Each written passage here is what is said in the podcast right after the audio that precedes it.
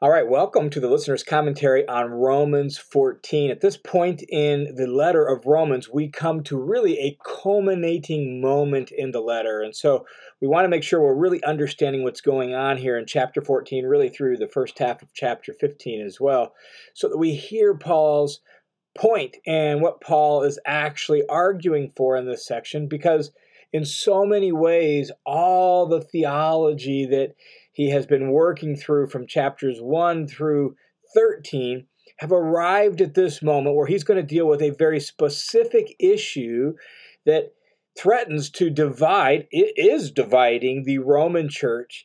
And we need to hear what he says so that we can embody the principles and the spirit of what he says in our churches today. And in a general sense, the issue that Paul is dealing with here is how do we relate to one another in view of different opinions about things that in the long run really don't matter and on which God is like, live and let live. That's the central issue, at least at a general level. Now, for them, it had some very, very specific details, and Paul is going to address it in terms of those details. And that's why we need to pay attention so closely and make sure we hear the original context well so that we can, from that context, deduce the principles that speak to our circumstances and our situations as well today. And Paul's handling of this topic covers 14.1 through 15.13. So, really, a chapter and a half Paul devotes to this. And like I said, in, a, in so many ways, it is the culminating moment in the letter because Paul's like, all right, now let's get really concrete, really specific, and really practical about how you're going to live out your justification by faith in relationship to people who are very different from you, who have a different cultural heritage than you, and who even understand their faith different than you. How are you going to live that out as the people of God? So let's talk a little bit about the original situation before beginning to walk through the text and look at some of the details, all right? So as Paul's argument unfolds, it becomes clear there are two groups that he's addressing, and Paul uses the labels strong and weak for the two different groups. And we need to understand who those two groups are and then think clearly about that. All right. So the one group is the weak, and the weak are those who aren't sure whether or not it's right to eat meat and who feel it's necessary to observe some sort of sacred calendar. That's the weak. Uh, and the, the reason the meat eating is an issue is because virtually all meat in the ancient world came from the pagan temples and the offerings to pagan gods. And so that raised real questions for people like, should we eat that meat or not? And so some, the weak here, are like, no, no, no, man, we shouldn't eat that meat. And they also feel it's necessary to observe some sort of ritual calendar, the Jewish calendar, Sabbath and new moons, right, and all the festivals, that calendar, or some sort of ritual calendar. They have some issue with days, Paul says. The strong on the other hand, are free from both of these scruples. They don't have any issue eating the meat, and they feel no need to value and weigh certain days above the other. They have no attachment to a religious calendar. And what's really important for us to realize is that Paul doesn't think the lines between these two groups are uh, distinguishable straight down the line of Jew and Gentile. And sometimes commentators and Bible teachers almost seem to make that assumption that, oh, the strong are the one group and the weak are the other group, or like the weak are the Jews who are still stuck in their uh, you know, clean meat and all that, and the the strong are the Gentiles, and they they're free from these things. And no, the, the lines aren't that clear for Paul. And the reason we know that is because in 15.1, as Paul's continuing this conversation, Paul includes himself among the strong. So he includes himself as a Jew in the group that is free to eat whatever meat he wants to eat and who doesn't feel a need to be attached to some sort of religious or ritual calendar. So he, as a Jew, includes himself in the strong, and this indicates for us that the lines between strong and weak are blurred among Jews and Gentiles, meaning that there are some Jews in the strong category and some Gentiles, and there are some Jews and Gentiles in the weak category. There's a mixture of both. And that probably is why Paul doesn't use the language of Jew and Gentile until right at the very end of this discussion. Next question we need to wrestle with is what's the apparent relationship between the strong and the weak? And as you read through what Paul says in these paragraphs, it becomes clear that there's tension between the strong and the weak. And Paul sees the fundamental solution as welcoming. Our translation will say accepting, and we'll note that that's a pretty weak translation. It's more welcoming, it's more receiving. It's not just, oh, yeah, I accept him. He can have his opinion if he wants. No, it's the concrete, tangible activity of actually welcoming each other, uh, especially the strong welcoming the weak. And that implies that there's actually some sort of standoffishness between the two groups. They're not really associating with each other. They're kind of keeping their distance from each other. They're not interfacing with each other and interacting with each other. And so they need to welcome each other.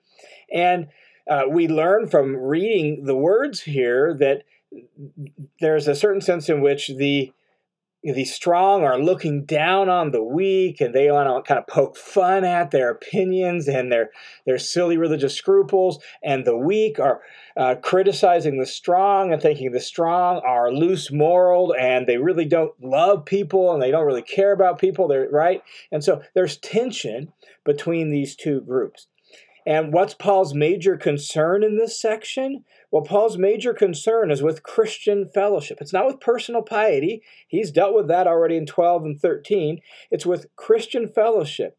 The argument begins in 14:1 with welcome or accept or receive. The idea is you guys have got to learn to fellowship with each other and get along with each other and interact with each other. So welcome. And then the discussion ends in 15, 7 through 13, the final paragraph, saying the same thing. So welcome one another just as Christ welcomed you. And that's the concern. That's Paul's primary thing that um, we are to find a way to overcome our differences so that we can actually welcome one another together because that's going to bring God more glory. In fact, in 15:6, Paul will say, I'm saying all of this because I want you to glorify God together with one voice. I want you to do this together with one voice. And, and this reminds us that justification by faith isn't just about my own personal relationship with God. Justification by faith also includes my interactions with my relationship with my Christian brothers. And so the people who are justified by faith have to learn to have fellowship by faith in the spirit and the welcome of Jesus.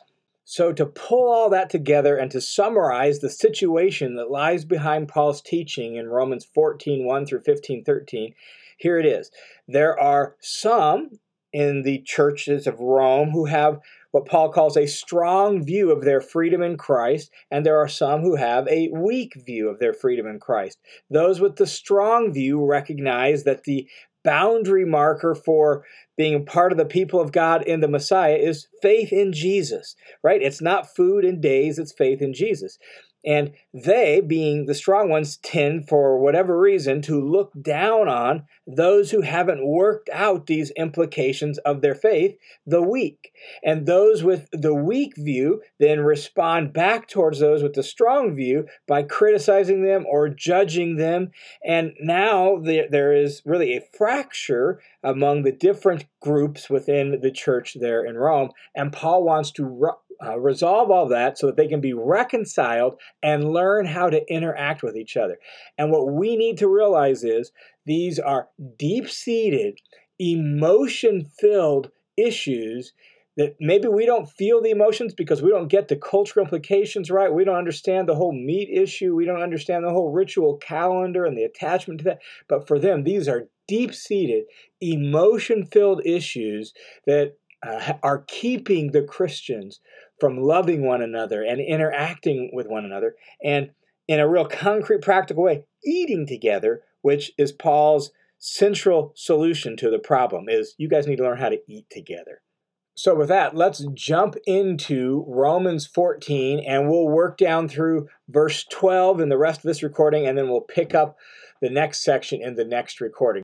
So, Romans 14, 1 through 12 begins a discussion by attempting to put all parties involved in their proper place, which means they need to be arranged under the lordship of Christ and accountable only to God.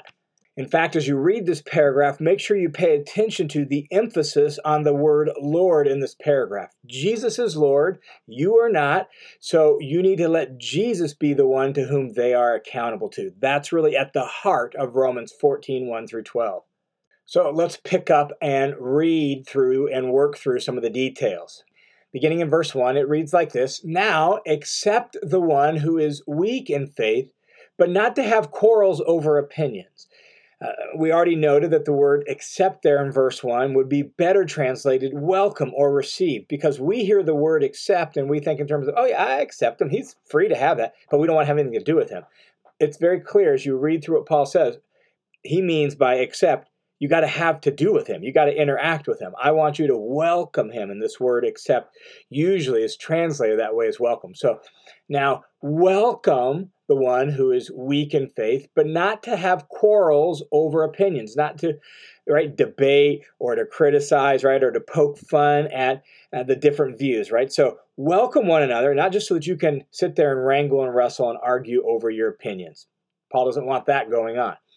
Then he goes on and he says this one person has faith that he may eat all things, but the one who is weak eats only vegetables. And so you've got one person. Notice the individual too. He's focusing on individual persons because this is our own individual responsibility. So one person has faith that he may eat anything, all things, meat, veggies, whatever he wants, but the one person who is weak eats only vegetables.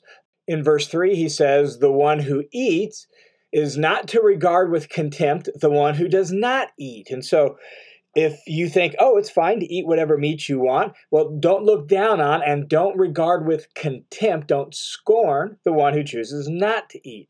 And the one who does not eat is not to judge the one who eats. Don't judge him as if somehow he's doing something wrong. For God has accepted him. Notice that God has welcomed him. And so don't judge the eater because God's welcomed him. And then he says in verse 4, Who are you to judge the servant of another? Like, is it your place to judge the servant of God? No. To his master or to his Lord, literally, to his own Lord, he stands or falls. And so he's accountable to his own master, his own Lord. He's God's servant. And so he'll be accountable to God and he'll stand or fall before him with God's assessment of him. And he says, and, and stand he will. He will stand. Why? Because the Lord's able to make him stand. The Lord is able to stand him up. And so it's his, God's grace, it's the Lord's grace, the Lord's power that's going to help him stand, and, and he's accountable only to him. In the next sentence, Paul takes up the ritual calendar issue. Verse 5 One person values one day over another. This is the issue of days and weeks and calendar, right? One person values one day over another. And another person values all days the same. They're like, eh, we don't need that calendar. We don't need to see, have a Sabbath. We don't need to have a ritual holiday, right? We value all day, days the same. Each person, he says, must be fully convinced in his own mind. If you think it's good and helpful for you to have a ritual calendar, go for it. If not, then go for it, right? Like you each choose and you each be convinced in your own mind. He says in verse 6 the one who observes the day the one who has the ritual calendar, observes it for the Lord. And the one who eats does so with regard for the Lord. And so notice in that same sentence, he has the weak, the one who observes the calendar, he does it for the Lord. And he has the strong, the one who eats, does so with regard to the Lord for he gives thanks to God. And so both the weak and the strong are trying to honor God. And that's why Paul puts them together side by side there in verse 6. Um, they're both doing what they can. Uh, with their own conscience sake to try to please and honor God, and they're giving thanks to God for it. And then he says, and the one who doesn't eat, that's the weak again, well, he does it for the Lord. It's for the Lord that he doesn't eat. And he gives thanks to God.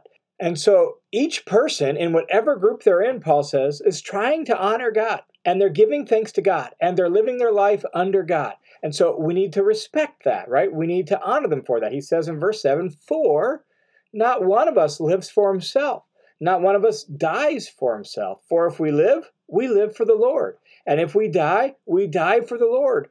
Therefore, whether we live or die, we're the Lord's. That's who we are. We belong to Him. We're His servant. He's our Lord. He's our master. We give Him thanks. We're trying to honor Him. And so we belong to Him. We are the Lord's. And so he says in verse 9, For to this end Christ died and rose again, lived again, that he might be both the Lord of the dead and of the living. And so, it, it, whoever we are, whatever group we're in, if you think this is a life and death issue, then guess what? Jesus is the Lord of the dead and the living because he died and rose again.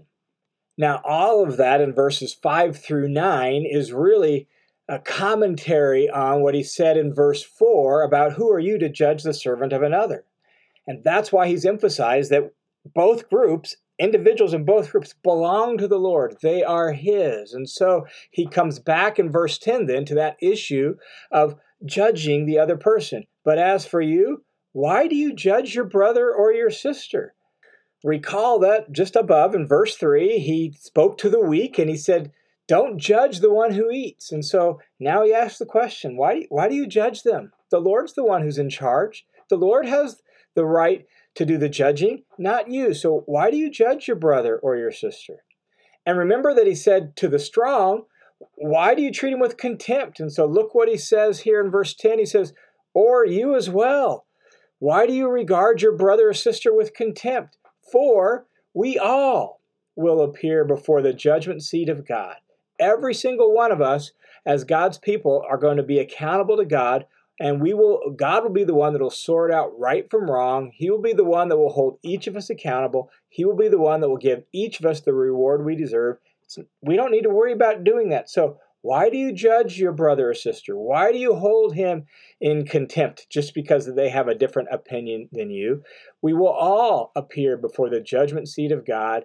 And then Paul quotes a passage um, from Isaiah 49, a well known passage about all of us standing before the, the judgment of God. So, verse 11 For it is written, As I live, says the Lord, to me every knee will bow and every tongue will give praise to God. And so, everybody's going to bow before the Lord. The Lord is in charge, He is the one to whom we're accountable. And so, Paul ends this section by saying, So then, each one of us will give an account of himself to God. And so, on these matters of opinion where Christians have legitimate disagreement, in this case, ritual calendars and eating vegetables only or eating meat and vegetables, Paul's point is look, we all are going to be accountable to God, God knows each of our motives, each of our hearts far better than even we know our own. And so rather than judging and treating with contempt our brothers and sisters in Christ, let's welcome one another and learn to interact with each other with humility and grace as servants of the living God to whom we alone are accountable.